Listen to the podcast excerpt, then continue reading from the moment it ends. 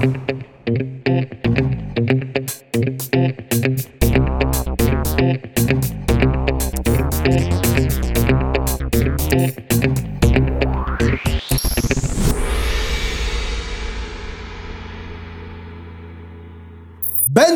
ad un nuovo appuntamento sul canale Twitch di Round 2 e in replica per chi ci ascolta in formato podcast un nuovo appuntamento serale dedicato al QA, ovvero a quel momento in cui voi ci fate delle domande inerenti al mondo videoludico e noi cerchiamo di fornirvi delle risposte che possano stuzzicare le vostre fantasie. Soprattutto mentre magari siete alla guida o in questo momento siete in spiaggia, relax da qualche parte. Sappiamo che il QA Gaming è un appuntamento un po' diverso da quello solito della chiacchiera ogni giorno dalle 10 alle 12 su Twitch, più momenti vari ed eventuali di gameplay o di eventi speciali.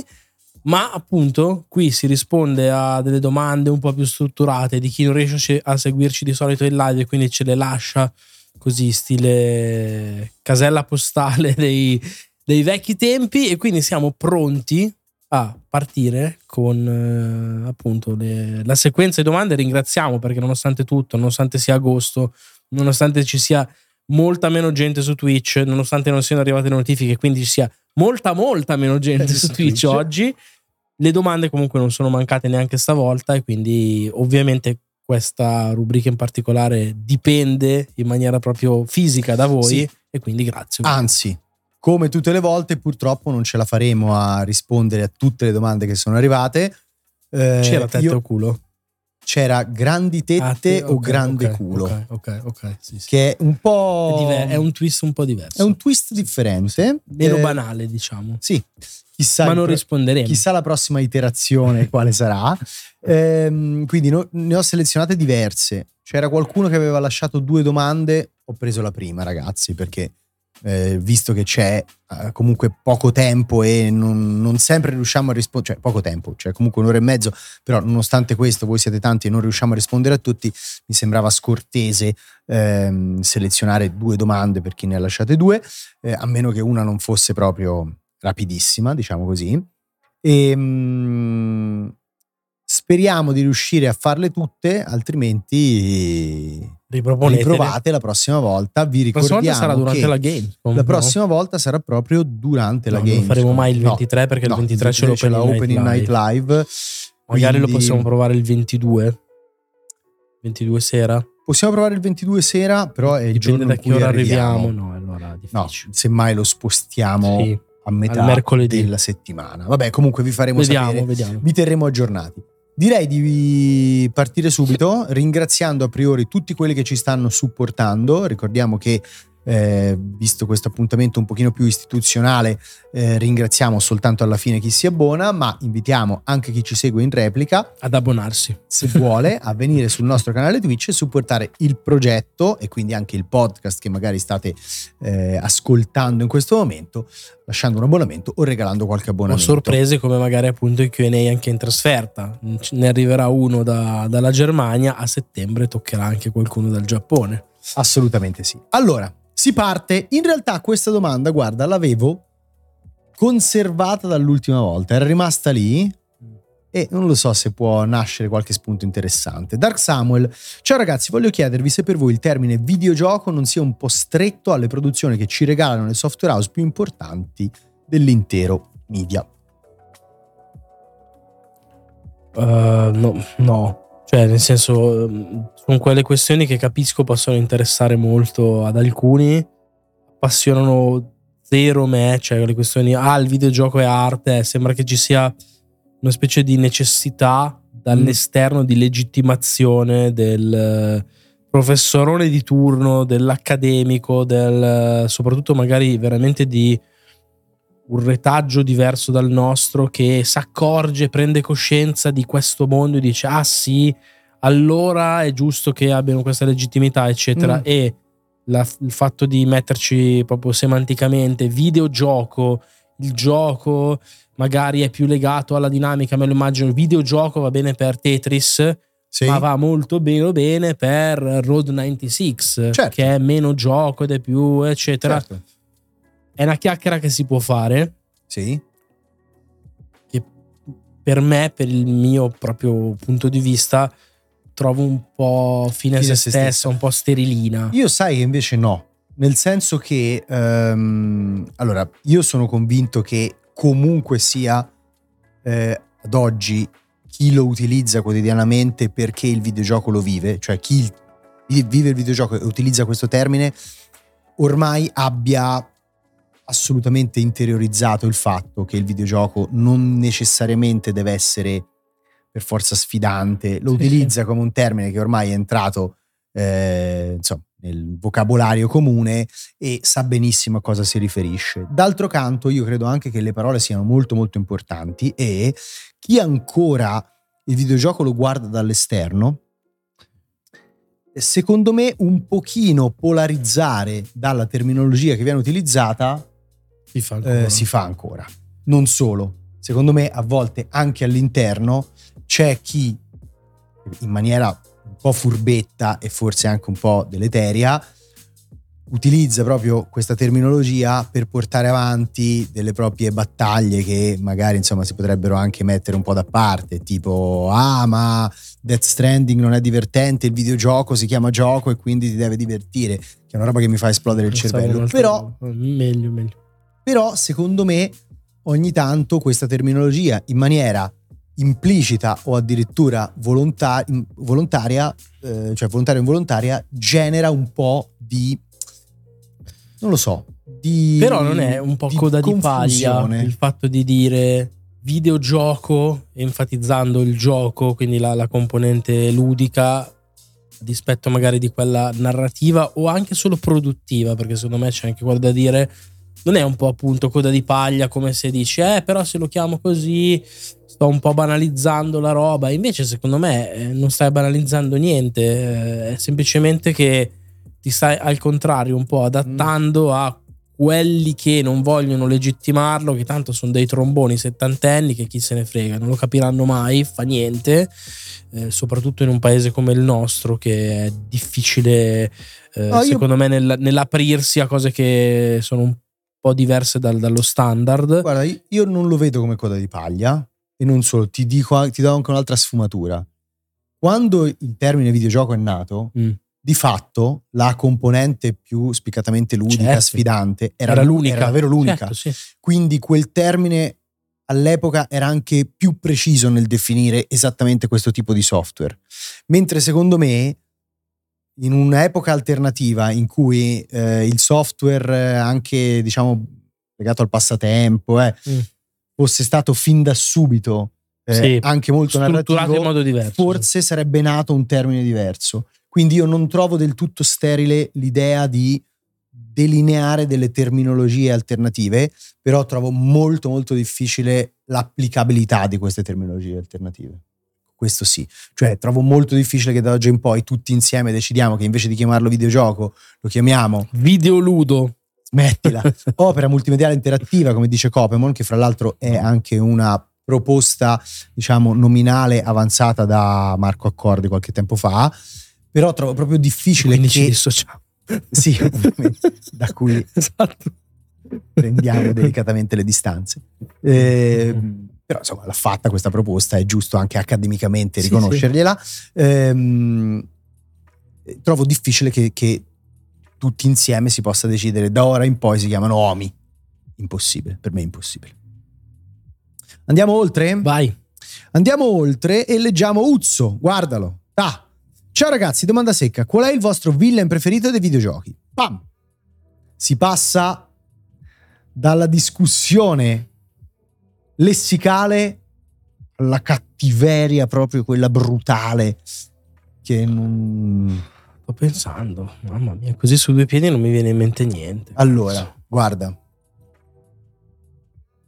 Così su due piedi. Allora, secondo me c'è da distinguere però vari tipi di villain. Mm, Ok? Sentiamo. c'è il villain che è eh, iconico soprattutto per il design, le forme Sì? e, e lì mi viene in mente Pyramid Head, Ok. cioè che è proprio Sì. non è un Un villain, simbolo, è diciamo. un simbolo, è il simbolo della cattiveria, proprio, sì. no? Mm. Però come fai a dire che Paremy Dead No, magari certo. è un, un bel villain per le sue motivazioni? Sì, Qual è la sua ovvio, motivazione? ovvio. Cioè, Ovvio. e poi invece quelli che sono spietati, calcolatori, che, che sono villain propriamente detti.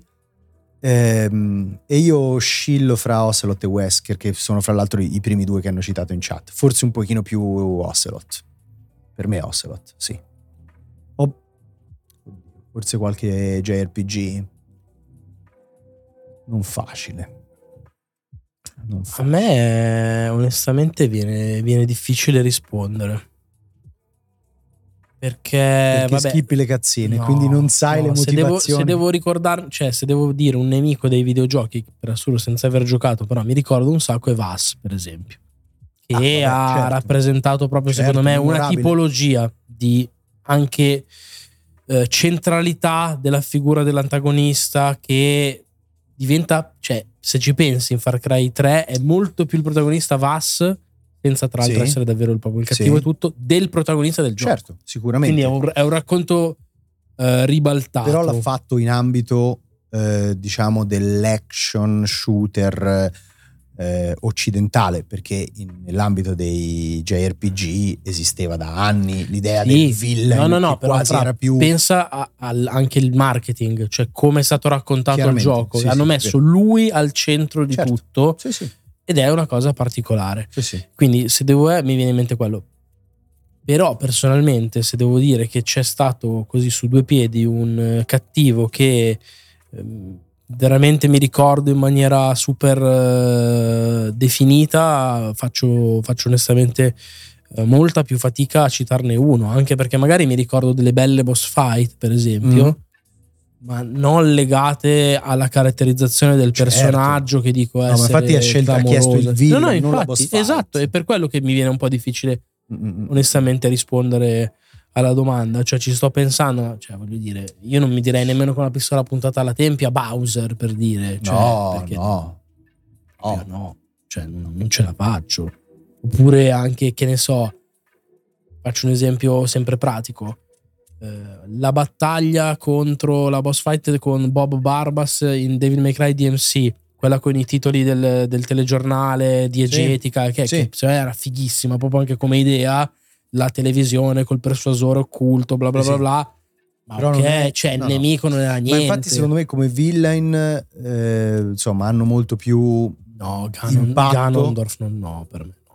Secondo me Ganondorf ci potrebbe stare più di, Bo- di Bowser sicuramente perché è comunque un simbolo. è un simbolo, Sì, esatto. Però fra poca roba. Cioè. No, sono Ma d'accordo. Anche Infatti, nel suo secondo essere me- un archetipo è troppo moscio, stereotipato e monodimensionale. Sì, sì, ma infatti secondo me come villain uno, cioè a me viene da andare eh, sul, ehm, su quelli dei JRPG, eh, ci sono tanti che citano Kefka o Sephiroth che sicuramente nell'ambito della saga di Final Fantasy sono quelli che più hanno lasciato il segno e che sono anche secondo me più caratterizzati e che più si fanno odiare Ehm, oppure davvero qualcosa modello grandi titoli narrativi come Metal Gear a me è subito venuto in mente eh, Ocelot che forse complessivamente eh, per gusto mio è un po' sopra rispetto agli altri che ho appena citato. Poi faccio fatica anche perché per dirti, anche in giochi narrativi che io amo profondamente, God of War, The Last of Us,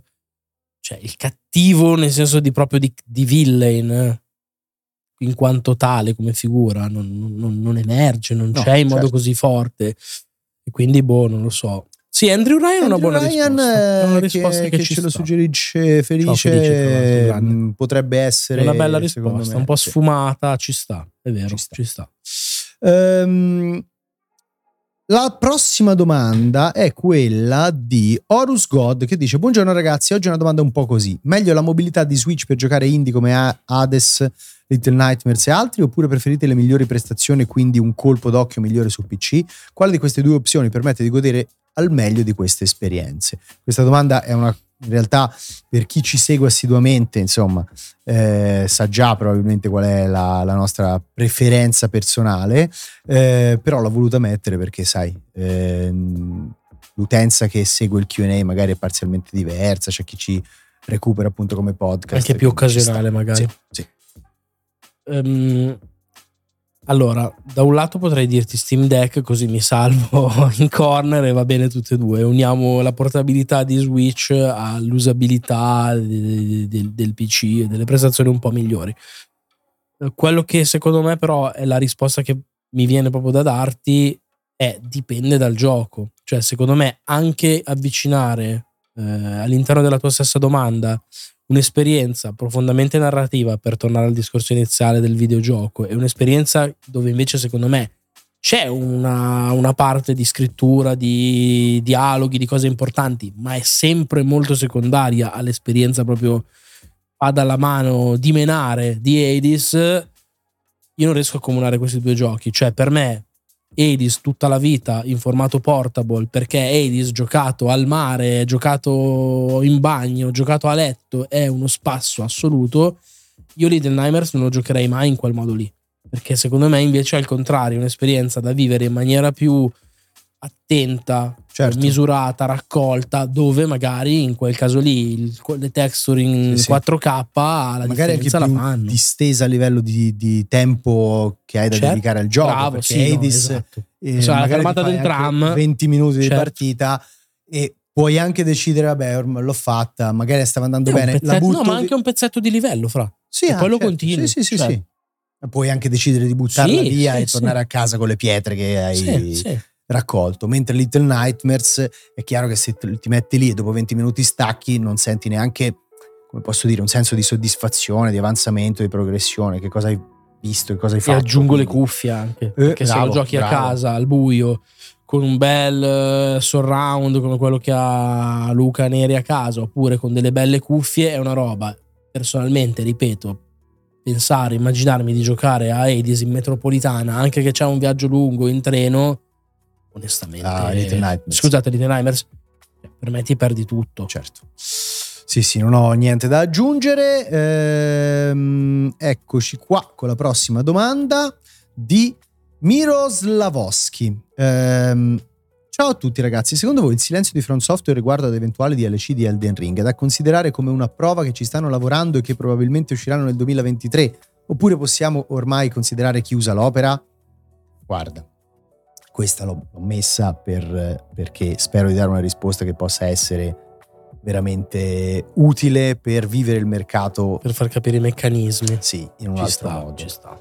Ehm, mai e poi mai possiamo considerare eh, il silenzio relativamente a un sequel, un'opera, un DLC che magari vorremmo anche molto fortemente come la conferma del fatto che ci stanno lavorando eh, alle volte ci sono davvero delle logiche produttive che non sono faci, facili da sondare e non dobbiamo nemmeno aspettarci che questo mercato, che è già tartassato di leak, di rumor, di voci di corridoio, debba necessariamente darci delle conferme.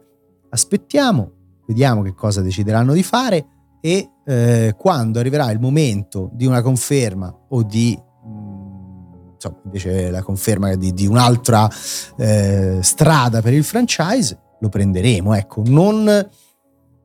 Cioè, mi è sembrata una domanda che, che andasse proprio nella direzione di voglio questo DLC e sono portato a interpretare qualsiasi segnale come il fatto che questo DLC stia per arrivare. Io voglio aggiungere una cosa che secondo me serve proprio per far capire, non lo dico da professorino, però da, per spiegare un po' i meccanismi ragazzi, capisco la passione, capisco la genuina voglia di continuare a giocare qualcosa che ti è piaciuto e che magari hai spolpato fino al midollo, eccetera, eccetera. Però, ragazzi, cioè, il mercato dei videogiochi, che pure ha a volte delle sue concessioni nutellose di annunciare le robe 8000 anni prima, il teaser del trailer col countdown, ok? Però, cioè, mi viene da sorridere nel leggere la domanda e dice tipo questo silenzio è ma Elden Ring è stato pubblicato sei mesi fa, ma letteralmente se andate a prendere il calendario. Cioè, in sei mesi cosa volete che de- dovessero fare? Sia che, tra l'altro, poi è venuto 300 miliardi di copie, quindi è molto probabile che eh, ci sia un seguito concreto in termini magari appunto di supporto post lancio. Eh. 300 miliardi è. Ah, ok, l'ha scritto anche, esatto, è perfetto, è la, la cifra giusta. Però, cioè, in sei mesi, ma cosa doveva. Anche, anche, che vendeva, vende, ha venduto tantissimo, vendeva pochissimo, ma in sei mesi che cosa dovevano fare, ragazzi? Cioè, non, non si può, nel senso che capiamo anche quali sono i meccanismi, i giochi vanno comunque sviluppati, vanno supportati. Arrivo a dire che anche avessero avuto a monte l'idea di far uscire dei DLC, magari non li avrebbero nemmeno ancora annunciati. Col DLC che magari arriva per dire non succede, però che arriva a ottobre, non ne parli adesso, perché non è detto che succeda. Perché, ripeto, ha avuto un successo travolgente e molto al di là delle loro aspettative. Però diamo tempo al tempo. Non è che è un gioco di sei mesi fa, è un gioco vecchio, vecchio. che ha no. bisogno di aggiornamenti, se no è morto come, come no, la muppa sopra, sopra come soprattutto, soprattutto ehm, cioè tu citi un gioco che è uscito sei mesi fa, ma eh, per Elden Ring il caso è stato anche più rumoroso, nel senso che veramente dopo un mese c'era la gente che appena finito ne voleva ancora un po' e diceva quando un DLC, ma veramente dopo un mese. Quindi, sì, ma cioè.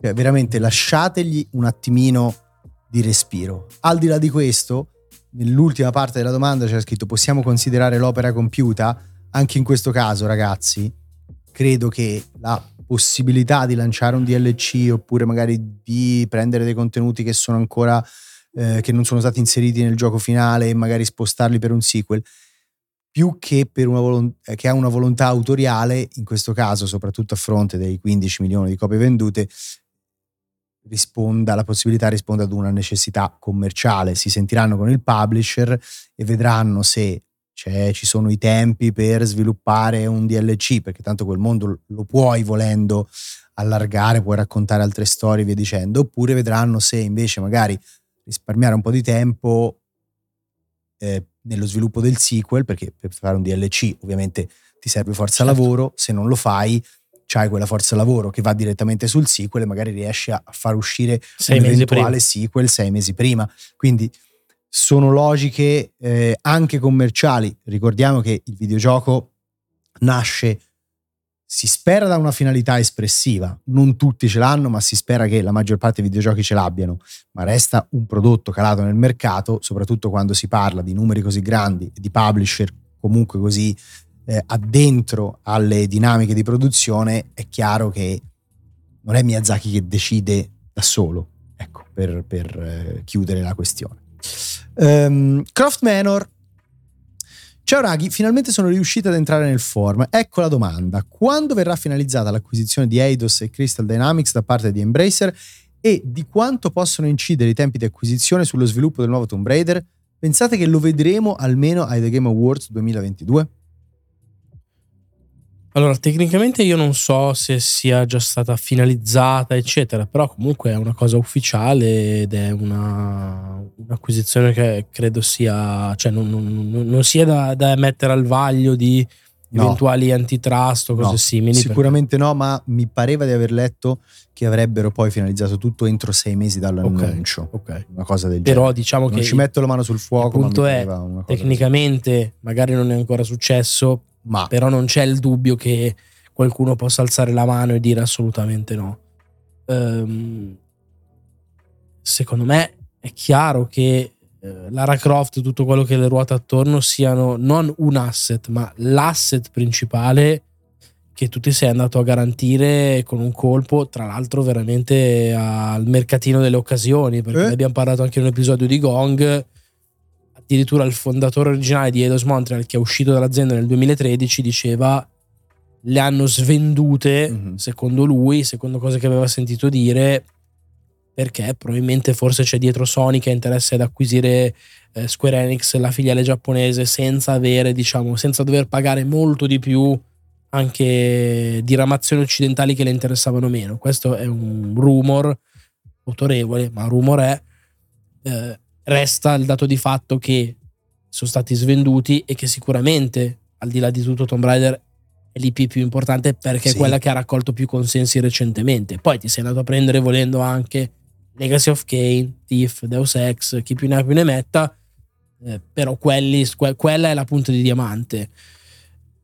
Embracer credo che abbia tutto l'interesse di eh, questa punta di diamante farla brillare il più possibile da lì a mettere fretta, a dire per forza lo inseriamo nei TGA per avere più visibilità, eccetera, secondo me non è mai no. la logica che hanno loro adesso. Tra l'altro, è, li ho presi, siccome Embracer già ne ha, ne ha tanti di, Sì, di sì. team, ma di cose veramente in- in- irrinunciabili ne abbiamo vista mezza, probabilmente quella è una di quelle che dice ok, ripartiamo da quella qualità lì.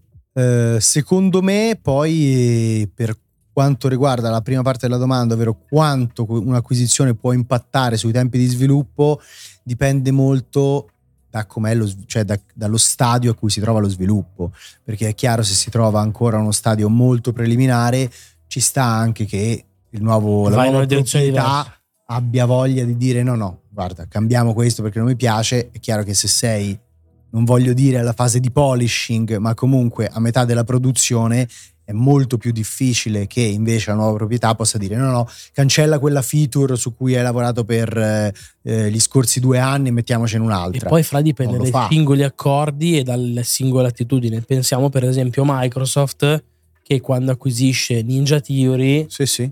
li fa lavorare lo stesso a come si chiamava il, il gioco che quello multiplayer che è durato sei mesi, che era pure carino, C'era un edge nel eh, mezzo, Bleeding Edge, Bleeding Edge, ok. e dice finitelo perché ci state già lavorando, Certo. sappiamo che comunque ci tenete, Certo. lo volevate fare, anche se non ve l'abbiamo commissionato noi, lo finite come vi va perché Certo. ci sembra giusto così.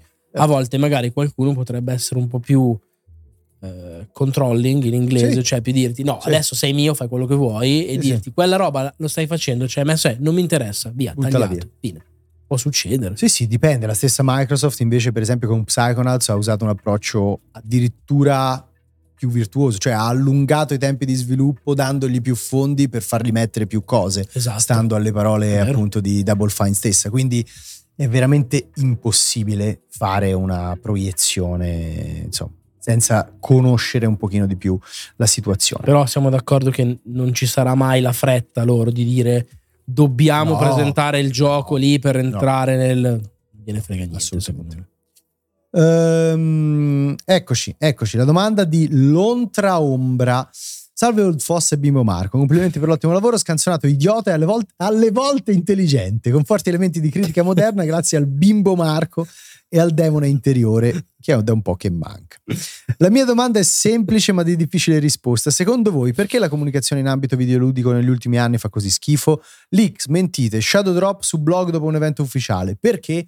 La pandemia ha davvero cambiato così tanto le cose o si naviga letteralmente a vista con il timore non solo dei competitor ma anche delle critiche sterili di una community che si lamenta per ogni singola cosa? Grazie per l'attenzione e salutate Pera che passava Era qua un secondo fa. È com- complicata, complicata questa. Ehm, io credo che un po' la- il riassetto mondiale dato dalla pandemia Abbia i publisher sì, non, l'abbiano, non l'abbiano metabolizzato né durante né del tutto adesso. E secondo me questa cosa c'entra molto, cioè al di là di un, per esempio, un E3, un- delle fiere in crisi, no? In generale, non solo le tre. Perché abbiamo parlato della crisi, le tre e tutto, ma questa Gamescom non è che sembri essere esattamente scoppiettante. Uh, Esatto. straripante. Eh, esatto. Eh, in teoria poteva invece essere l'anno buono per dire guardate sono io la, la nuova regina però l'assenza di quindi una forma fisica eccetera non è stata sostituita da una digitalizzazione della comunicazione degli eventi all'altezza pensiamo anche al cavallo pazzo che è Nintendo e come butta là le cose in maniera ab- abbastanza strana ultimamente io non credo che sinceramente sia paura delle reazioni del- delle community quello no. Secondo me un po' di, di difficoltà di riorganizzazione di difficoltà logistiche un po' poca magari visione perché a volte si ripeto si perdono in un bicchiere d'acqua lo cito anche oggi perché lo devo fare cioè per me Dragon's Dogma annunciato con la Basta, maglietta due Marco! giorni dopo l'evento di Capcom è l'esempio di questo Get messa- over it. No, è, come, è l'esempio di come è messa questa industria, cioè male. E, e boh, cioè, però. Non lo, cioè, ripeto, l'unica cosa che dico è non, non ci vedo una paura delle reazioni delle community. No, Secondo me, neanch'io. quando arrivano i merdoni, arrivano senza che li, li prevedi. Sì, sì, sono d'accordo. Cioè, oddio, magari c'è qualcuno che un pochino tenta di prevedere e arginare a priori possibili merdoni, però una, quelli veri è una variabile esatto. completamente impazzita e eh, impossibile da razionalizzare a priori. Guarda, io voglio dire che arrivo a pensare che forse mh, il Covid ha anche un pochino incentivato il rinnovamento di alcune strutture aziendali. Mhm. Eh, tanta gente se n'è andata, ha deciso di cambiare vita, ha deciso di cambiare azienda. eh, le Tanti li hanno tagliati stesse- le aziende. Esatto, tanti le hanno tagliati le aziende. E quindi magari in tutto questo ci sta anche un po' di riassestamento aziendale propriamente detto, insomma, con nuove leve che si devono formare, gente che arriva dall'esterno del mercato dei videogiochi e prende delle decisioni, magari anche, anche ad alti livelli, senza però magari avere quel, eh, quell'expertise, quel know-how eh, costruito nel tempo che gli permetterebbe un pochino di eh, avere un po' più di lucidità. Non lo so, Eh, secondo me ci- può essere anche questo fattore, però è tutto un- ovviamente un'ipotesi. Beh, aggiungiamo però nell'equazione perché c'era nella domanda la componente anche, secondo me, è giusto mettercela, prenderci anche una fettina di colpa, magari noi adesso meno, però è giusto.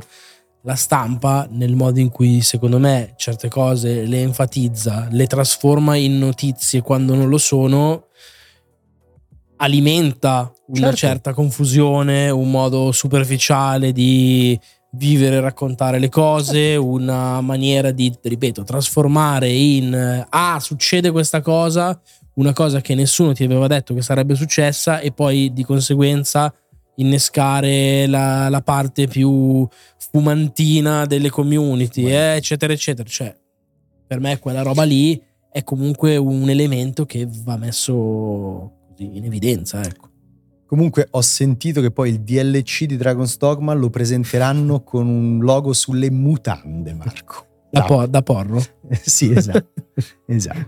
Eh, Tizio Burbero, ciao Marco e Fossa. Ultimamente mi è venuta voglia di un JRPG fantasy medievale stile Final Fantasy IX, ma più recente, tipo attuale o precedente generazione. Se fosse su Game Pass meglio, ma non è per forza necessario. Una cosa come Dragon Quest 11 potrebbe andare bene? Altri consigli? Dragon Quest 11 sei andato proprio a prendere eh, chiaramente, insomma, un grande capolavoro. È un fantasy particolare Eh, infatti. perché è un fantasy comunque, diciamo, riletto almeno esteticamente, non solo, eh, dalla, dal- dalla china di Toriyama e quindi è un fantasy cartoon, è un fantasy Orientale. orientale, è un fantasy, sì, non cartoon, anime, diciamo così. Eh, però sicuramente come gioco è eccezionale e te lo consiglio.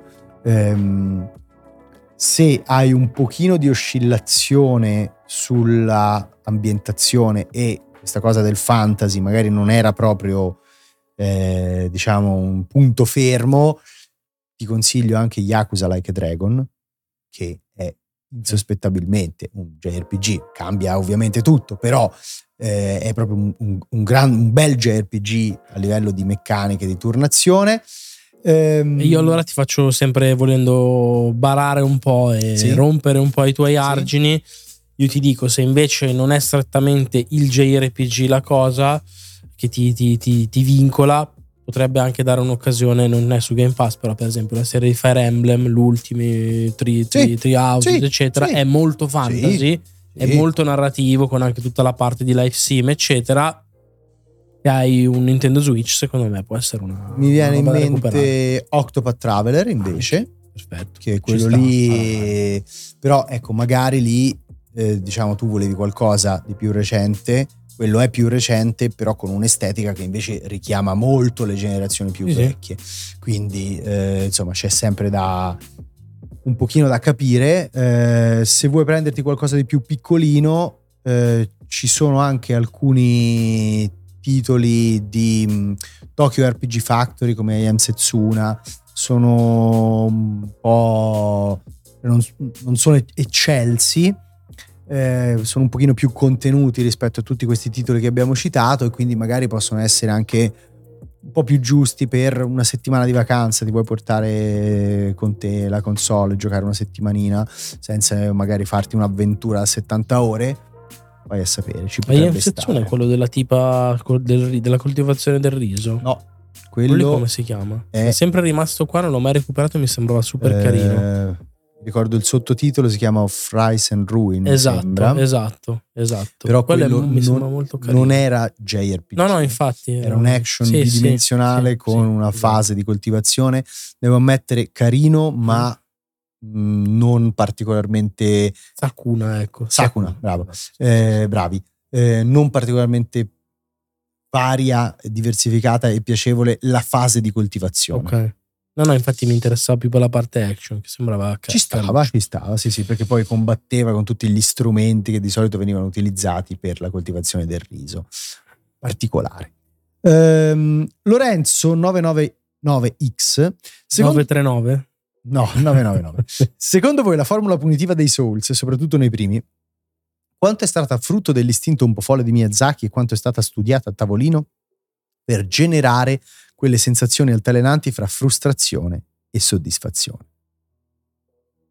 Guarda Lorenzo, secondo me all'inizio è stato proprio un gran colpo di culo. Stavo per dire quanto è stata culo, che è il vero elemento che lui non ha citato, che secondo me c'è e se lo dice anche Miyazaki, se Sì, sì. onesto. È stata un gran colpo di culo. Allora, secondo me era una generazione in cui c'era voglia di eh, riportare, non c'era voglia, cioè è comprensibile che qualcuno avesse voglia di riportare la difficoltà Mm. nel gaming, perché era una generazione, quella PlayStation 3, 360, ricordiamo che Quella Wii, quella Wii, soprattutto. certo. perché là era il, il Ricordiamo termine che, di paragone. che Demon Souls è arrivato nel 2009, eh, diciamo in eh, Terra d'Oriente, poi nel 2010 invece in Occidente, a- durante il ciclo vitale di PlayStation 3, però era una generazione che aveva un pochino la voglia di sdoganare il videogioco a chiunque e questo sdoganamento veniva fatto attraverso l'abbassamento o addirittura l'annullamento della difficoltà. E i tutorial spinti in gola, cioè Esatto.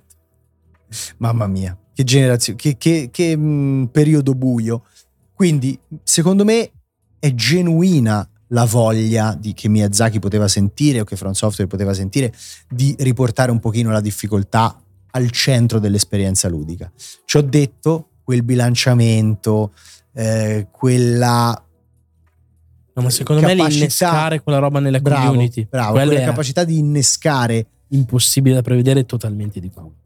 Ma totalmente di culo. cioè poteva andare nella direzione completamente opposta, cioè è stato un caso che il pubblico abbia ben recepito quella difficoltà, che a tratti fra l'altro era veramente estremamente pronunciata, anche perché tutto il gioco è molto criptico, e l'abbia recepita così bene che poi abbia fatto comunella, fra virgolette, e abbia utilizzato fra l'altro anche gli strumenti della condivisione sul web per leggere il racconto, interpretare la storia e aiutarsi e trovare delle scorciatoie, dei eh, sistemi per ottimizzare le partite, eh, scegliere quale dei- delle arcipietre fare prima e via dicendo. Aiutarsi, forse è stata innescata un pochino anche dal fatto che ci fossero che ci fosse la possibilità di lasciare dei messaggi, ok? E non dico che sono stati quelli che poi hanno innescato il tutto, ma quelli hanno convinto il pubblico ad aiutarsi anche su altre piattaforme. Ci potrebbe stare, però era- è veramente difficile ipotizzare che, fu- che tutto fosse fatto No, per che a calcolo. tavolino potevi fare No, per sperare in quel risultato lì, secondo me è proprio Possibile. fantascienza. Poi dopo ci sta che invece eh, tutto il bilanciamento sia stato fatto con più calcolo, perché quella difficoltà era diventata un elemento distintivo e allora eh, la mh, quantità di boss, le scorciatoie, insomma, ci sta che sia stato più studiato. Il certo. primo, secondo me, è stato proprio completamente casuale o quasi. Giusto anche citare quello che scrive in chat inglese videogiochi, combaciato con l'epoca d'oro degli influencer su YouTube per il gaming, verissimo. È vero. Cioè, se pensi, se fosse rimasta l'era di GameFAQs di cui parlavamo qualche settimana Certo. fa, era completamente un'altra cosa in termini proprio di appeal, di discussione, di visibilità. Era l'epoca anche delle wiki, per esempio, perché anche quello non è da sottovalutare. Cioè il fatto che le wiki eh, fossero, si stessero diffondendo e che le community molto verticali su un prodotto di intrattenimento in generale, non necessariamente del videogioco, potessero creare diciamo veramente una vera e propria mini enciclopedia di quel gioco che includesse sia eh, elementi interpretativi sia suggerimenti su come giocarlo, anche quello è stato fondamentale, eh, ragazzi. Quindi eh, vai a ritrovarlo un periodo così. Uh, Mirk92, ultimamente ho avuto il piacere di apprendere tutta la storia dietro lo sviluppo e la creazione di Dark Souls, quindi siamo sempre in, in, tema. E devo dire che nonostante non sia il mio genere, sono rimasto a bocca aperta da come sia riuscita ad imporsi, tanto da fondare praticamente un nuovo genere. Pensate che, un pro- che in un prossimo futuro possa riaccadere la stessa cosa, cioè che ci sarà qualche gioco da, eh, capace di lasciare un'impronta così forte eh, e creare addirittura un nuovo genere? Certo che sì, quando non ce lo aspetteremo. Esatto. Cioè io più che i Souls-like penso a quello che ha fatto senza farlo lui direttamente Fortnite. Cioè, sì, certo, eh, completamente imprevedibile. Però è, succe- è successo, risuccederà e certo succederà ancora, ma citiamo altri esempi. Eh, nel suo mica tanto piccolo, Fall Guys, eh, Rocket League. Certo. Cioè, il calcio con le macchinine. Che, Minecraft che stesso. Bravissimo. Minecraft, cioè, fenomeni, secondo me, ancora più grossi dei Souls.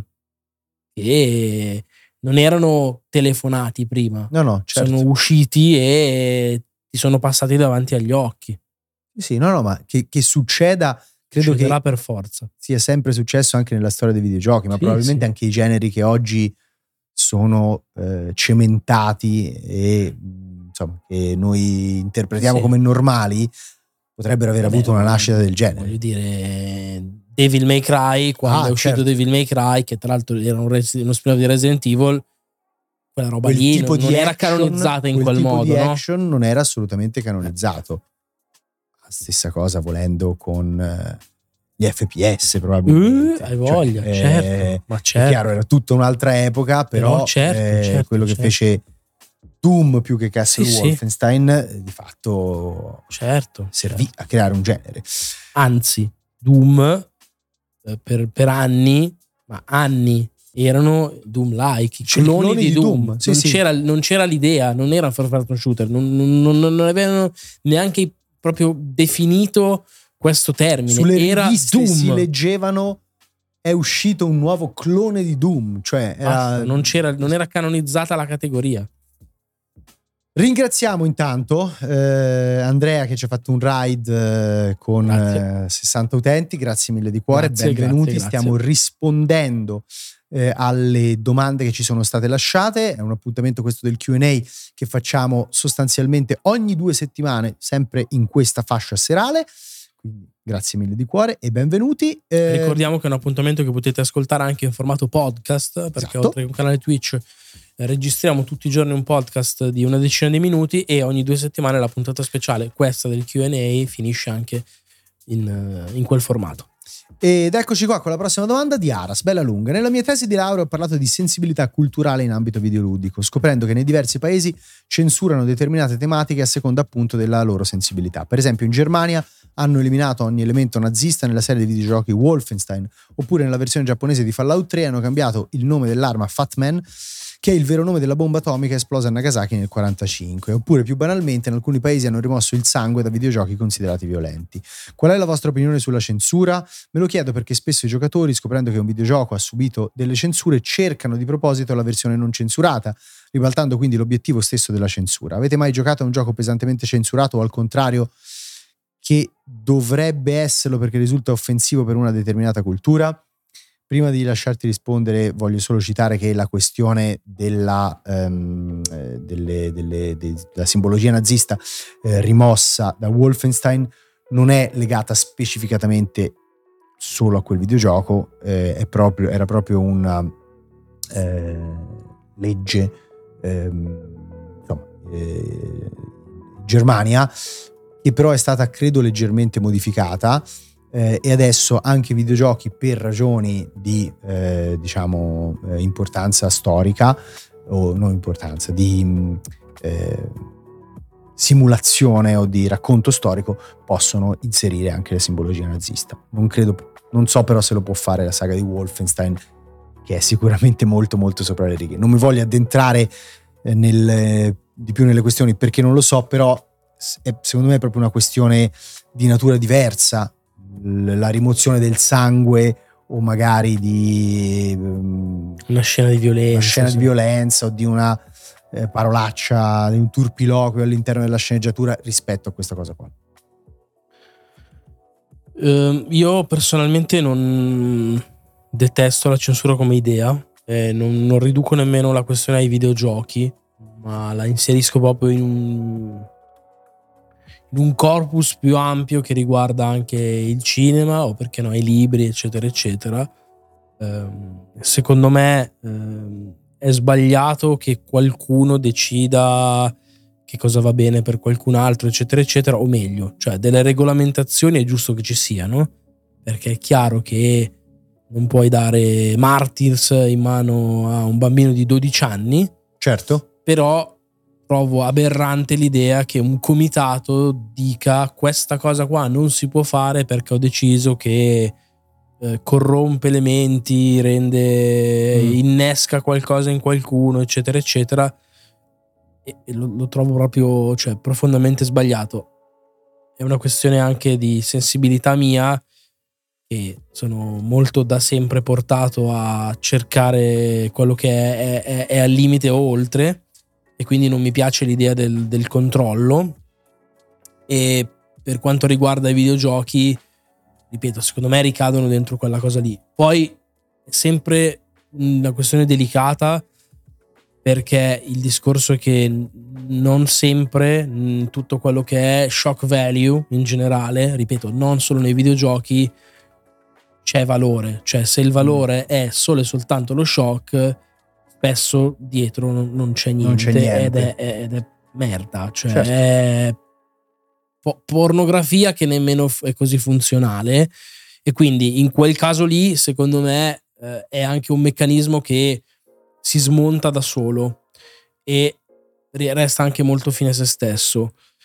Quando invece dietro a quella parentesi del pugno in faccia fortissimo che ti prendi e che ti stende e che non te lo dimentichi mai più, certo. c'è cioè, dell'altro, qualcosa secondo me quel sì. mezzo espressivo lì funziona più mm. di una roba edulcorata. Allora, io sono molto d'accordo con te, è anche vero che la domanda forse aveva una sfumatura un pochino legata all'adattamento culturale, cioè è vero che per certe culture certe cose possono essere più scioccanti o di cattivo gusto e eh, che certo. quindi diciamo cioè magari un autore che pensa ad un prodotto per una certa cultura che non vuole quello shock value mm-hmm. magari non si immagina che quel prodotto portato da un'altra parte possa avere quello shock value mm. ok perché io, per esempio, lui ha fatto le, l'esempio della bomba atomica che si chiama eh, Fatman in, eh, o Fatboy, non mi ricordo, in Fatman, Fallout. Sì,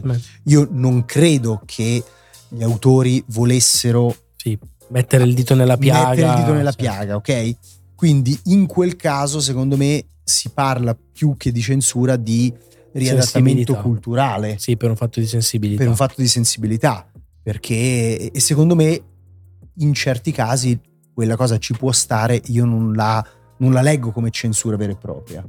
Proprio perché non c'era la volontà originale. Però bisogna vedere se c'era o no. Cioè, non lo sai, certo, magari bisogna, lì è un rimando certo. invece molto esplicito, c'è la certo. forma uguale e può starci, ok? Sì. Io sì. su questo rivendico, rivendico, anche un po' una battaglia mia, molto impopolare vista, vista l'epoca. Eh, Siamo nel mondo globalizzato, informati. No, ma soprattutto questo? per me, non, cioè, io sono contro questa idea dell'inclusione forzata che tutto deve rappresentare tutti, tutto deve essere per tutti, tutto deve... Sti cazzi, vuoi fare una roba che è eh, ultra settoriale, che si rivolge a una determinata cosa, che fa schifo a 80 persone su 100 e parla a quell'evento in certo, quel modo, certo. per me devi essere libero di farlo. Ok, ma su questo siamo di nuovo d'accordo. Però il punto che ti dico è che Bethesda, quando ha fatto Fallout 3, non voleva sicuramente fare quella cosa, cioè lo voleva vendere a tutto il mondo. Certo, certo. Ok? Ovvio. Quindi in quel caso, per me, non è proprio censura, è semplicemente publishing, cioè una strategia di publishing. Sì, sì, certo. Sì, sì. Cioè, ma anche perché, questo dobbiamo sempre ricordare, come dicevi anche prima, al di là delle finalità espressive, certo. poi sono prodotti per vendere, Certo, sono certo. prodotti, punto. Poi per il resto, invece, sulla libertà espressiva, sull'idea che un prodotto possa eh, eh, essere estremamente settoriale eh, per volontà dell'autore e anche estremamente scioccante, su questo io massima. No, poi ripeto, massima- non- cioè, secondo me poi il pubblico e le persone devono sapere, devono sapere distinguere. Perché, ripeto, se dietro c'è qualche cosa, eh, ha, ha un senso. Certo. Se dietro non c'è, Non c'è niente, e a volte si verifica, o anche ti, un ti faccio un altro esempio: ti, ti- cito un, un fumettista che magari qualcuno conosce, è underground, ma comunque non così underground. Eh, Miguel Angel Martin è un fumettista spagnolo che ha fatto delle robe che negli anni 90 anche in Italia sono state requisite, psicopatia sessuale, è stato uno scandalo, è intervenuto il governo, leggi, robe.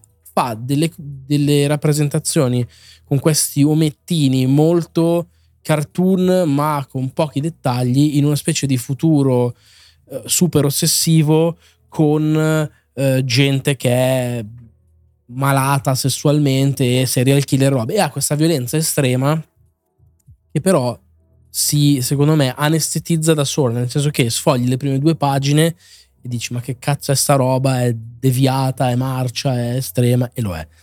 Ma sì quello di Brian De Brain esatto se tu ti sfogli un album intero suo un album intero suo alla pagina 72 smette di farti effetto perché è tutto così, è come se fosse un disco tutto completamente urlato e abbassi Certo. il volume e fine. Basta. Sì, sì. E quella roba, secondo me, può aver senso e fa anche delle cose che sono, cioè, secondo me, di, di valore artisticamente, eccetera.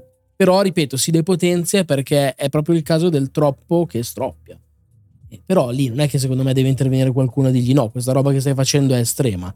È chiaro, deve essere classificata si- ai maggiori di, di 18 anni. Ovviamente piace. sì. Eh, certo. Può Sì. piacere a un certo Sì. pubblico e annoiare certi altri, ma fine. Fermo Cioè, restando che in tutto questo c'è una grande, eh, un grande paradosso che per esempio i libri non sono assolutamente eh, diciamo categorizzati no, per certo. età Sì, se uno si va a leggere insomma Ma ovvio. qualcosa di veramente forte Potente, certo. potente sconvo- a 14 sconvolgente. anni È sconvolgente in maniera uguale, certo. Eh, assolutamente. assolutamente sì Certo che sì. Ehm, allora, allora, allora, allora, allora. Leggiamo questa. Eh, Ale Toll. Ciao ragazzi, innanzitutto complimenti per il progetto Round 2. Onestamente prima di questa nuova avventura non vi seguivo con la stessa assiduità, invece ora le vostre live sono diventate un appuntamento fisso per me. Grazie mille, non sei il solo che, che ce lo dice, che ci segue quotidianamente. Siccome comincio le vacanze estive vorrei chiedervi se poteste consigliarmi qualche gioco indie con un bel design o comunque da recuperare assolutamente su Nintendo 2DS. Per facilitarvi vi dico che ho sempre giocato ai giochi Pokémon, i più famosi di Super Mario, qualche Professor Layton e inoltre da poco, eh, grazie a Switch, sto recuperando un bel po' di indie. Ultima cosa, mi piacerebbe provare la saga di Dragon Quest, quale episodio mi consigliereste di giocare sempre su 2DS? Allora, il 2DS io spero che sia in realtà... Sì, è il 3DS senza 3D, Sì. cioè non il DS originale, No. che è pure retrocompatibile. Sì. Sì, Giusto? sì, Anche certo. il 2DS Sì, è retrocompatibile? Eh, domanda difficile, ma credo di sì. Credo siano tutti retrocompatibili. Guarda, lo cerco nel frattempo. cercano nel frattempo. Per Dragon Quest su DS nativamente è uscito, se non erro, il nono capitolo, ma ci ritrovi anche il 6, il 7 e forse anche l'Odissea del Re Maledetto. Sì, è compatibile con eh, tutta la softeca DS. Eh, se c'è per, per DS, 3DS, 2DS, quello che è ehm, il porting dell'8, vai sull'8 perché ti, ti trovi un gioco che è veramente eccezionale. Per il resto, eh, giochi assolutamente imperdibili di, per il DS, per il 2DS, che cosa potremmo consigliarli? Eh, sai che mi viene quasi mente solo roba che in realtà è per il DS originale, tipo Yoshi Touch and Go. ehm, Io sto cercando di capire, per esempio, eh, un Kid Samus Icarus Returns? Uprising funziona su 2DS perché non so se funziona perché aveva, serviva la- l'accrocchio con l'altro con l'analogico quello forse non Eh, funziona. perché tipo quello è un gioco di quella generazione lì che a me era piaciuto tanto. Eh, Cercava degli indie. Eh, però sai che su, Eh, su so. DS esatto. gli indie non, erano mol- non sono molto facili da trovare, eh, perché ehm, Tra l'altro lo store, l'esplosione ma tra l'altro di lo quel store mercato- va, va. non c'è più lo store che funziona, quindi indie non è che puoi scaricarlo dallo store eh, suo. quindi bisogna andare sui giochi in cartuccia, amici miei. Esatto. Bisogna andare sui giochi in cartuccia e una bellissima avventura grafica Hotel Dusk. Ehm, ti puoi prendere davvero lo Yoshi Touch and Go e riscoprire gli albori della Touch Generation. Ehm, gli Etrian Odyssey, se ti piace, è un dungeon crawler molto molto classico. I primi capitoli sono molto belli. Ehm, che altro? Che altro Stavo ci provando a capire essere? se Kid Icarus funziona, Sì, puoi usare funziona. il touchscreen per ruotare la camera Ok. al posto della E clock. allora io ti consiglio quello, che non è una roba indie, ma è un, è un bel gioco, è un bellissimo gioco che secondo me è stato anche molto sottovalutato. Credo che abbia lasciato un po' un- una cicatrice su... come si chiama? Su... come si chiama il designer? Sakurai Sakura. Che era molto, come dire, ansioso e desideroso di riportare in auge Kid Icarus, lo ha fatto con un gioco ricco anche dal punto di vista proprio della produzione che è andato abbastanza male. Vabbè, cicatrice che però è assolutamente curata. Con i soldi di Smash. Con i soldi di Smash, esatto. Ehm, Bravely Default non male eh, e qualcuno cita anche Samus Returns Sì. Che è veramente ottimo, una bellissima reinterpretazione di, di Mercury Steam. Ehm, o assolutamente bravissimo Mitch che ci scrive in chat tutta la saga di Mario Luigi o Super Mario Superstar Saga ci sta assolutamente sì. No, no, gli Zelda li ha giocati, lo, lo scriveva. Mi pare, no? Sì. Ehm, The Old Hunter dice ho ancora qualche giorno di Apple Arcade gratis. Mi consigliate qualche titolo interessante? Allora, ehm, sicuramente puoi prendere Mini Motorways, Che era uscito anche su Nintendo Switch. bellissimo. Eh, fidati che diventerà la tua nuova droga. Eh, Lego Builders Journey, secondo me, è da giocare. Eh, un altro molto carino, sempre a puzzle, eh, si chiama Where Cards Fall, che secondo me è scritto proprio in acronimo. Where o When Card Falls, adesso non mi ricordo, ma lo trovo in acronimo. Eh, WCF. CF. Ehm, What the Golf, Bellissimo. eh, super suggerito. Eh, Fantasian, se vuoi un bel gioco, vai veramente tranquillo su Fantasian, che è ancora una delle punte di diamante di eh, Apple Arcade. E mi sembra che ci sia anche di Oregon Trail, non vorrei sbagliare, che è il, il colpo di reni di Peter Moulinot. Dopo. Oddio. eh, Ma davvero? non lo conoscevi? No. Sì, sì, dopo che aveva fatto quella cosa del Il cubo, cubo, sì. ok, e che doveva sfociare in Project Godus, non so neanche se è uscito. eh, Il cubo si chiamava Curiosity, Sì. ti ricordi? Clic. Poi invece se ne è uscito con questo di Oregon Trail, che è un gioco che racconta appunto il pellegrinaggio lungo eh, la Ma è quello che frontiera. muore di diarrea, eccetera. No, no, non è quello che muore di diarrea. Come si chiama quello? Qual è quello che muore di diarrea? Quello lì del viaggio, tipo super testuale, con c'è la maglietta, ce l'aveva anche, c'aveva anche la maglietta Joe Pep. Secondo me è quello lì. È quello lì? Secondo me è quello lì. The Oregon Trail, giusto? Sì. Sì, ma devi scrivere videogame. Sì, sì, sì, di Oregon sì, Trail sì. ti fa vedere. Sì, sì, aspetta. Ma aspetta. sai che non mi ricordo Sì, la possibilità qua, di questo morire qua, di questo qua, questo qua. Questo è quello vecchio Eh. originale. Sì, e lui l'ha rif- ha rifatto questo. No, si chiama in un altro modo Eh, allora. perché C'è guarda che questo trail, qui è esatto, attenzione, mi sembrava strano. Mi sembrava strano. Ovviamente non sto dicendo il gioco No. testuale durissimo. Eh, Sto cercando Molino. Trail Molino, così diamo il nome giusto perché Esatto. altrimenti diventa un, un disastro. The Trail. ah, solo The Trail. The Trail, credo. perfetto. Sì. sì, è quello lì. è The quello lì. Trail. Eh, che è caruccio, secondo me ovviamente mai ai livelli delle migliori trovate di Molino, Però caruccio, simpatico anche esteticamente, ci sta. Questi sono un po' di consigli che spero ti possano essere utili. Ehm, ho messo questa domanda di Pietruzzo che è millenaristica. Siete d'accordo sul fatto che questi ultimi anni siano stati il periodo più buio della storia del gaming? Quali ultimi? Cosa definisce gli ultimi? Cioè, da, da, da quando? Gli ultimi due, gli ultimi tre, gli ultimi cinque, gli ultimi otto? Comunque no. Gli ultimi venti? Quali ultimi? Facciamo gli ultimi due.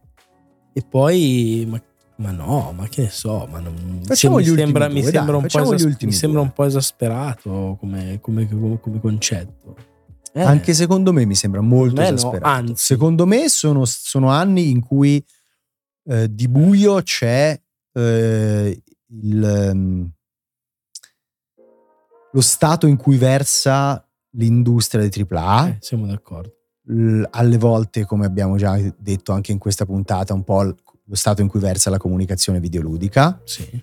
Eh, però in generale, secondo me, sono stati anni che eh, ci hanno dato tante soddisfazioni, in cui eh, si è vista tanta novità e tanta voglia di nuovo che è arrivata dal mercato delle produzioni indipendenti. Ma guarda, cioè, se io, io- guardo a 360 gradi, io ho continuato a divertirmi alla grande. Ma io in un periodo in cui ho giocato Hades, Returnal, il DLC di Cuphead, Sifu. Sifu, esatto, eh, Elden Ring, e, cioè, di che parliamo? La roba Nintendo, esatto. Secondo me no. Secondo me no. Ci sono, poi ci sono alti e bassi. Io l'unica eh, effettiva, diciamo, crisi o difficoltà che vedo è come dici tu nei AAA. Nei AAA secondo me la crisi c'è, C'è. evidentemente. Il modello produttivo che è difficile. È difficile Sì, perché è difficile arrivare, sostenere quello sforzo, trovare quel, quel riscontro. Il, il fatto che cerchino di rubarti il tempo, che è la roba Sì, che ha sì, anche è- dichiarato è recentemente veramente Electronic Arts. Cioè, non fanno una cosa che, guarda, funziona, dura 20 ore, figo, poi next. No, no, no. Lottano per monopolizzare la tua attenzione per periodi di tempo sempre più lunghi. E- Ed, ed è chiaro che poi lì ti, ti- ti prendi delle portate in faccia. Però, ripeto, non solo ti prendi delle portate in faccia, ma crei esattamente le precondizioni no, per cui per il mercato crisi, certo. vada in crisi Ovvio. assolutamente. Ma poi tutta la roba con lo stampino. Allora, quello ha funzionato, via. Copia quell'elemento di quello, mettici quest'altra roba, mettilo online, pum, pum, pum, stampino. C'è spazio solo per uno. certo che bene. c'è spazio solo Eh. per uno. Certo Per me quella è, è la parte che può essere in crisi. Fermo restando No, che... ma anche, ma dico di più, anche se non crei con lo stampino, ma il modello prioritario è quello dei giochi che rubano il tempo, magari ce n'è uno che esce, è bellissimo e ruba il tempo a una buona parte della community. Ne esce un altro, ugualmente bellissimo, nuovo, originale, che per qual... cioè che semplicemente avrà molto più difficoltà a far uscire il pubblico da lì per da andare lì di là. per andare Certo, di là. Magari della stessa azienda. no? e magari Tra della stessa azienda. esatto. Ma se anche non fosse della stessa azienda, non è così che ci si fa la concorrenza. No, no, la concorrenza ci si fa sulle idee, non sul tempo delle persone, no? Sì, sì, sì. E invece la battaglia che loro stanno combattendo dichiaratamente è Eh, sul tempo e dichiaratamente i soldi tempo. delle persone. Eh sì, ma così fanno il bot, scoppiano, Eh, eh. certo, lo so. Però quello che voglio dire è che al di là di tutto, al di là del fatto che io oramai mi appassioni sicuramente di più a magari spesso e volentieri a roba indie che non al grande AAA, sì, però ragazzi, i grandi AAA comunque continuano a uscire, magari non proprio tutti, ma esserci delle robe che sono delle figate paurose. Cioè, Eh. nel senso... Certo.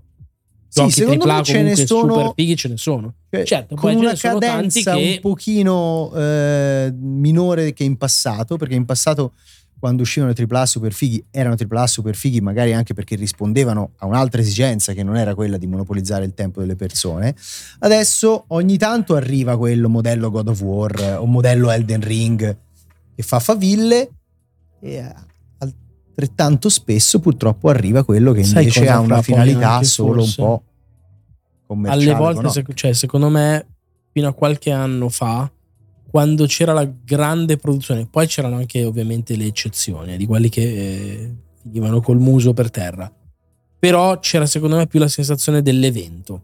Sì. del gioco grosso Sì. che raccontavi, che vivevi. Adesso anche col mondo come è diventato ancora più veloce, ancora più esasperato, più estremo. Cioè un gioco esce, viene pubblicato, ne parlano, c'è l'hashtag che sta trending su Twitter due settimane, è morto, finito, basta. Non ne ciao. parla più nessuno, non gioca più su Twitch, ciao, dimenticato, al prossimo. E questa roba comunque è un ulteriore elemento che non gioca a favore di quel modello produttivo. Ah no, lì. certo, se devi spendere miliardi per poi avere un gioco che ti campa due settimane, Eh, eh, certo.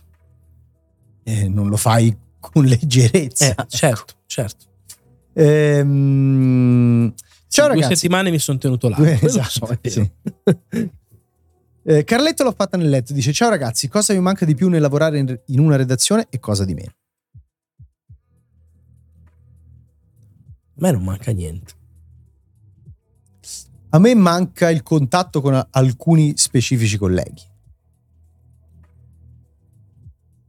E no, devo dire che dal mio punto di vista manca anche un po' un'altra cosa, ovvero la possibilità eh, alle volte di dare spazio a persone, punti di vista, opinioni che ritenevo preziose in qualche modo. Però è chiaro che quello più che un lavoro di redazione era un lavoro di direzione della rivista, perché è chiaro che decidi, trovi una persona, eh, dici cazzo questo qui secondo me eh, ha i mezzi per sfondare, diamogli spazio. Eh, però, fra, è solo una di- questione anche di tempo. Cioè, eh, Assolutamente nel sì. senso che anche, vol- voglio Certo. dire, è un formato diverso, è una cosa diversa. E, non è successo, però nel momento in cui, diciamo, che ne so, Giulia, penso a Giulia Martino, sì. che ha- si è distinta magari per tante cose interessanti che ha analizzato, approfondito. Eh, vieni qua e parliamo dei funghi di Elder Ring. Ha scritto un Sì, bell'articolo, lo poteva raccontare uguale qui sul divano. Sì, sì, Cioè, sì, Non è però- successo, però.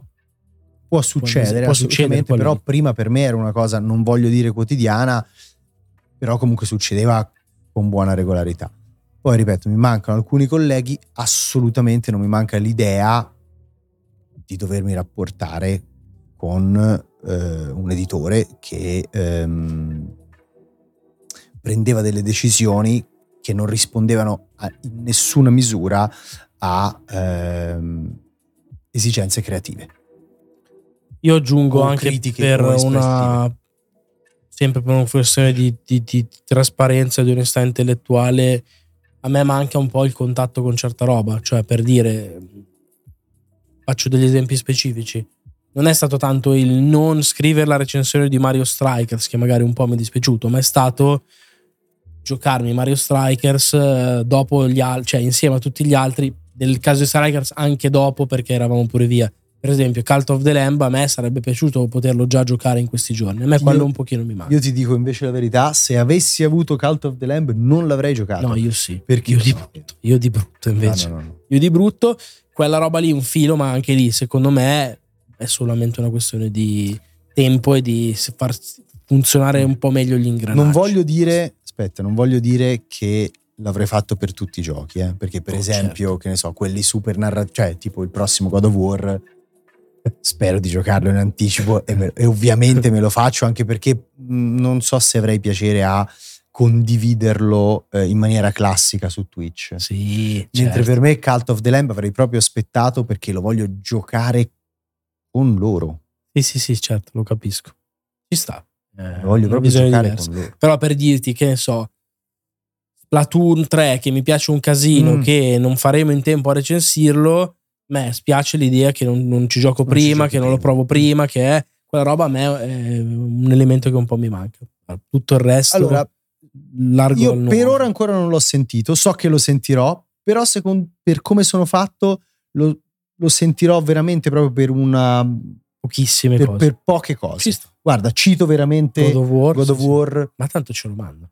sì, quello sì. Infatti, quindi, quindi non ci va neanche di sfigo. quello sì. Ehm, vabbè, quindi, mentre le altre cose che mi sono fatte dopo Road 96, As Dusk Falls, eh, lo stesso Stray, va benissimo giocarlo con queste tempistiche. No, no, però Matt Wolf le impressioni live, cioè il punto è che non è che Arrivano, Cioè, no, no, non è che se certo. avessi avuto qui oggi Cult of the Lamb, non lo avremmo giocato mer- giovedì, non lo avremmo raccontato con la stessa passione, con la stessa partecipazione. Anzi, lato mio ci sarebbe stata un po' meno scoperta, ma molta più consapevolezza e per come sono fatto io poterlo raccontare magari un po' meglio. Tutto lì, basta. Eh, sì, Simo, ti invitiamo volentieri. Ehm, allora, allora, quanto manca? 15 minuti. Abbiamo un pochino, ehm, abbiamo un pochino ancora di eh, domande. Eh, voglio leggere questa a tema Evo. Che ne pensate di una eventuale possibile versione free to play di Tekken 8 considerando questo considerato che questo modello è già stato diciamo ehm, fatto proprio da parte di Multiversus e del futuro Project L di Riot.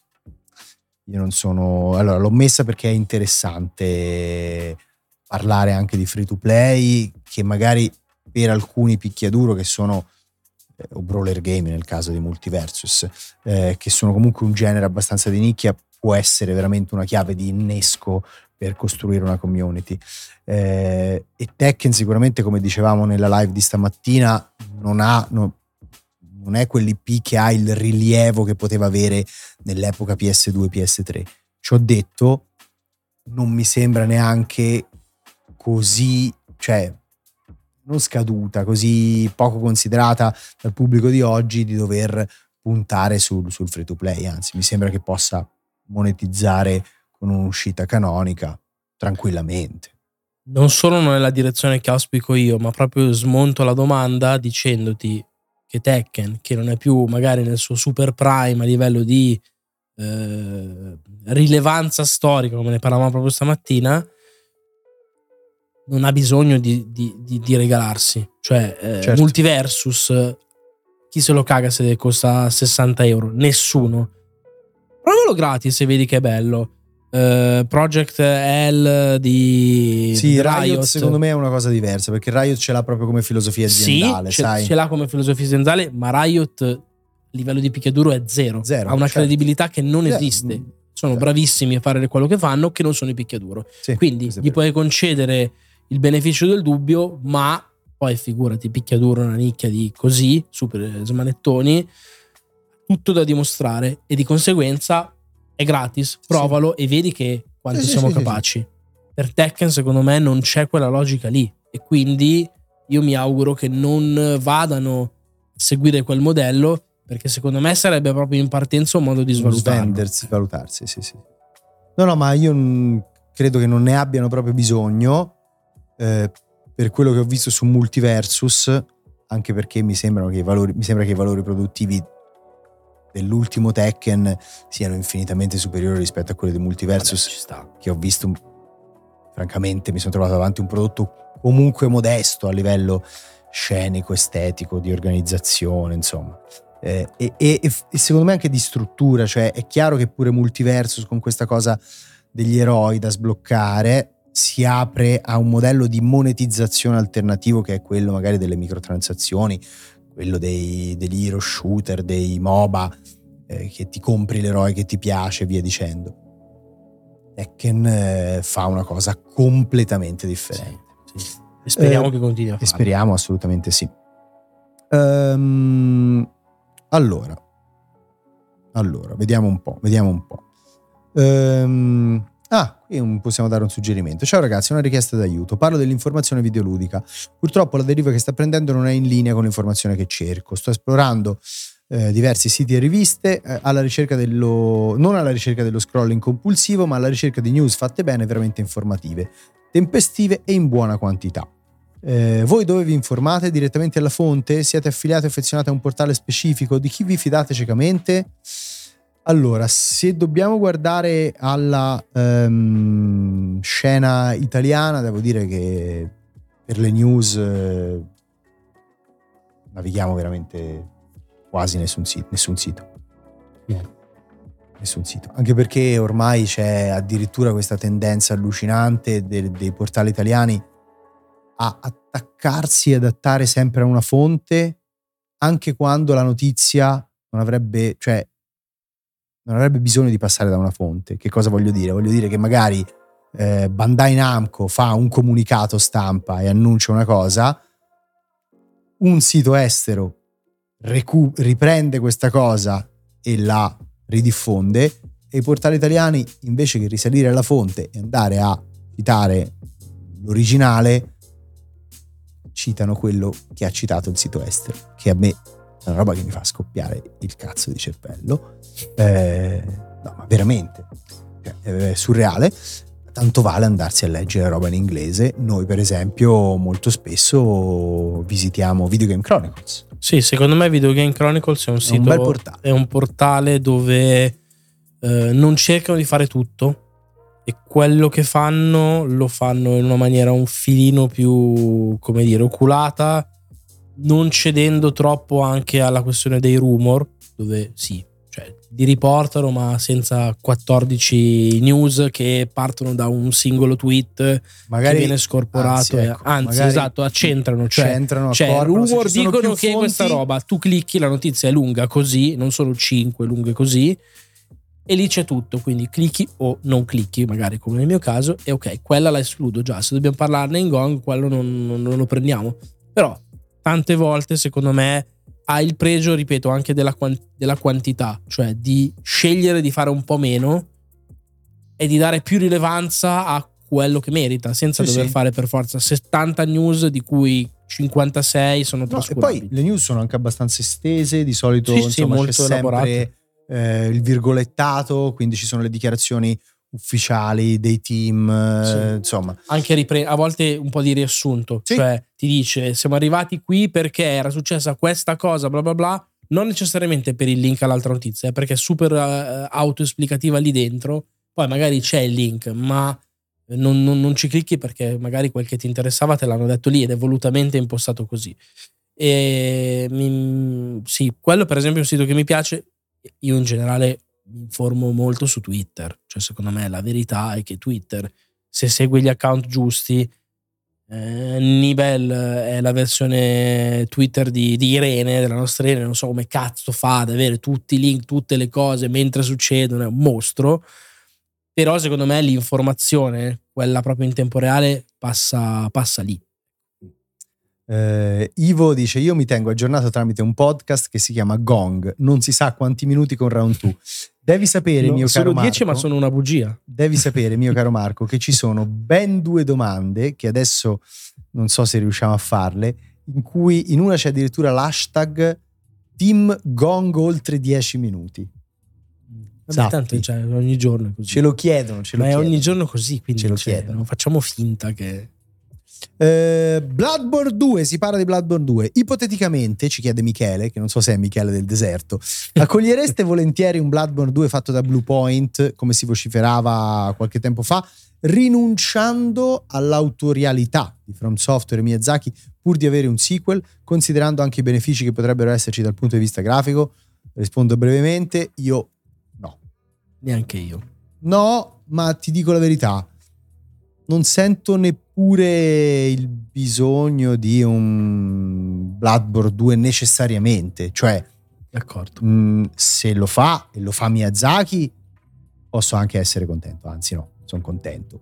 Pipo Ritto Max, come direbbe un amico che alcuni conoscono. Eh, ma se non lo fa, non è che smanio, perché comunque non mi dispiace l'idea che quel contesto perfettamente, insomma, poi ehm, esteso da The Old Hunters, che è probabilmente la migliore espansione di Front Software, eh, o una delle, una delle migliori espansioni. Punto. punto in generale. Eh, mi piace l'idea che insomma, quel contesto lì resti una parentesi chiusa eh, che mi resterà addosso per sempre, che consiglierò eh, a chi, ai giocatori che verranno dopo di me e che resti un, un unicum. Ecco. Bloodborne 2 secondo me non serve perché ha già detto tutto l'originale a meno che non abbiano voglia di dire qualcosa ma a me piace anche che l'idea che cioè, qualcosa resti lì, resti un unico, va bene, speciale anche per quello. Fermo restando che per esempio quella interpretazione fatta da quel concept artist, artist di Playground Game tutta piena sì, di sole, di zecche, sì, di merda, sì, di schifo era bellissima però era un'altra roba.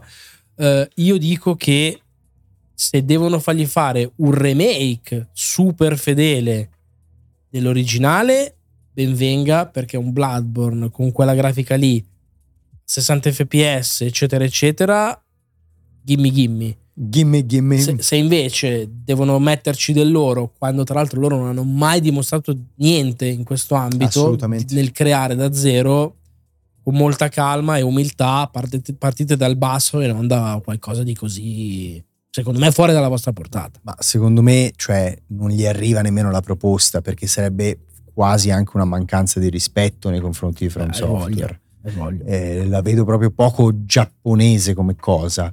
Sì, e, sì. È vero che Sony non è più un'azienda no, così strettamente, eh, così strettamente nipponica. nipponica. però nel rapportarsi sì, con un'azienda che invece nipponica lo è, immagino che insomma un attimino di attenzione in più ce la possa avere. Poi penso no? che voglia avere anche un futuro nel rapporto con certo, From Software, certo. cioè magari non per fare Bloodborne 2, ma per fare qualcosa di simile, una nuova IP da zero è penso che vuoi fargli il torto. Ecco.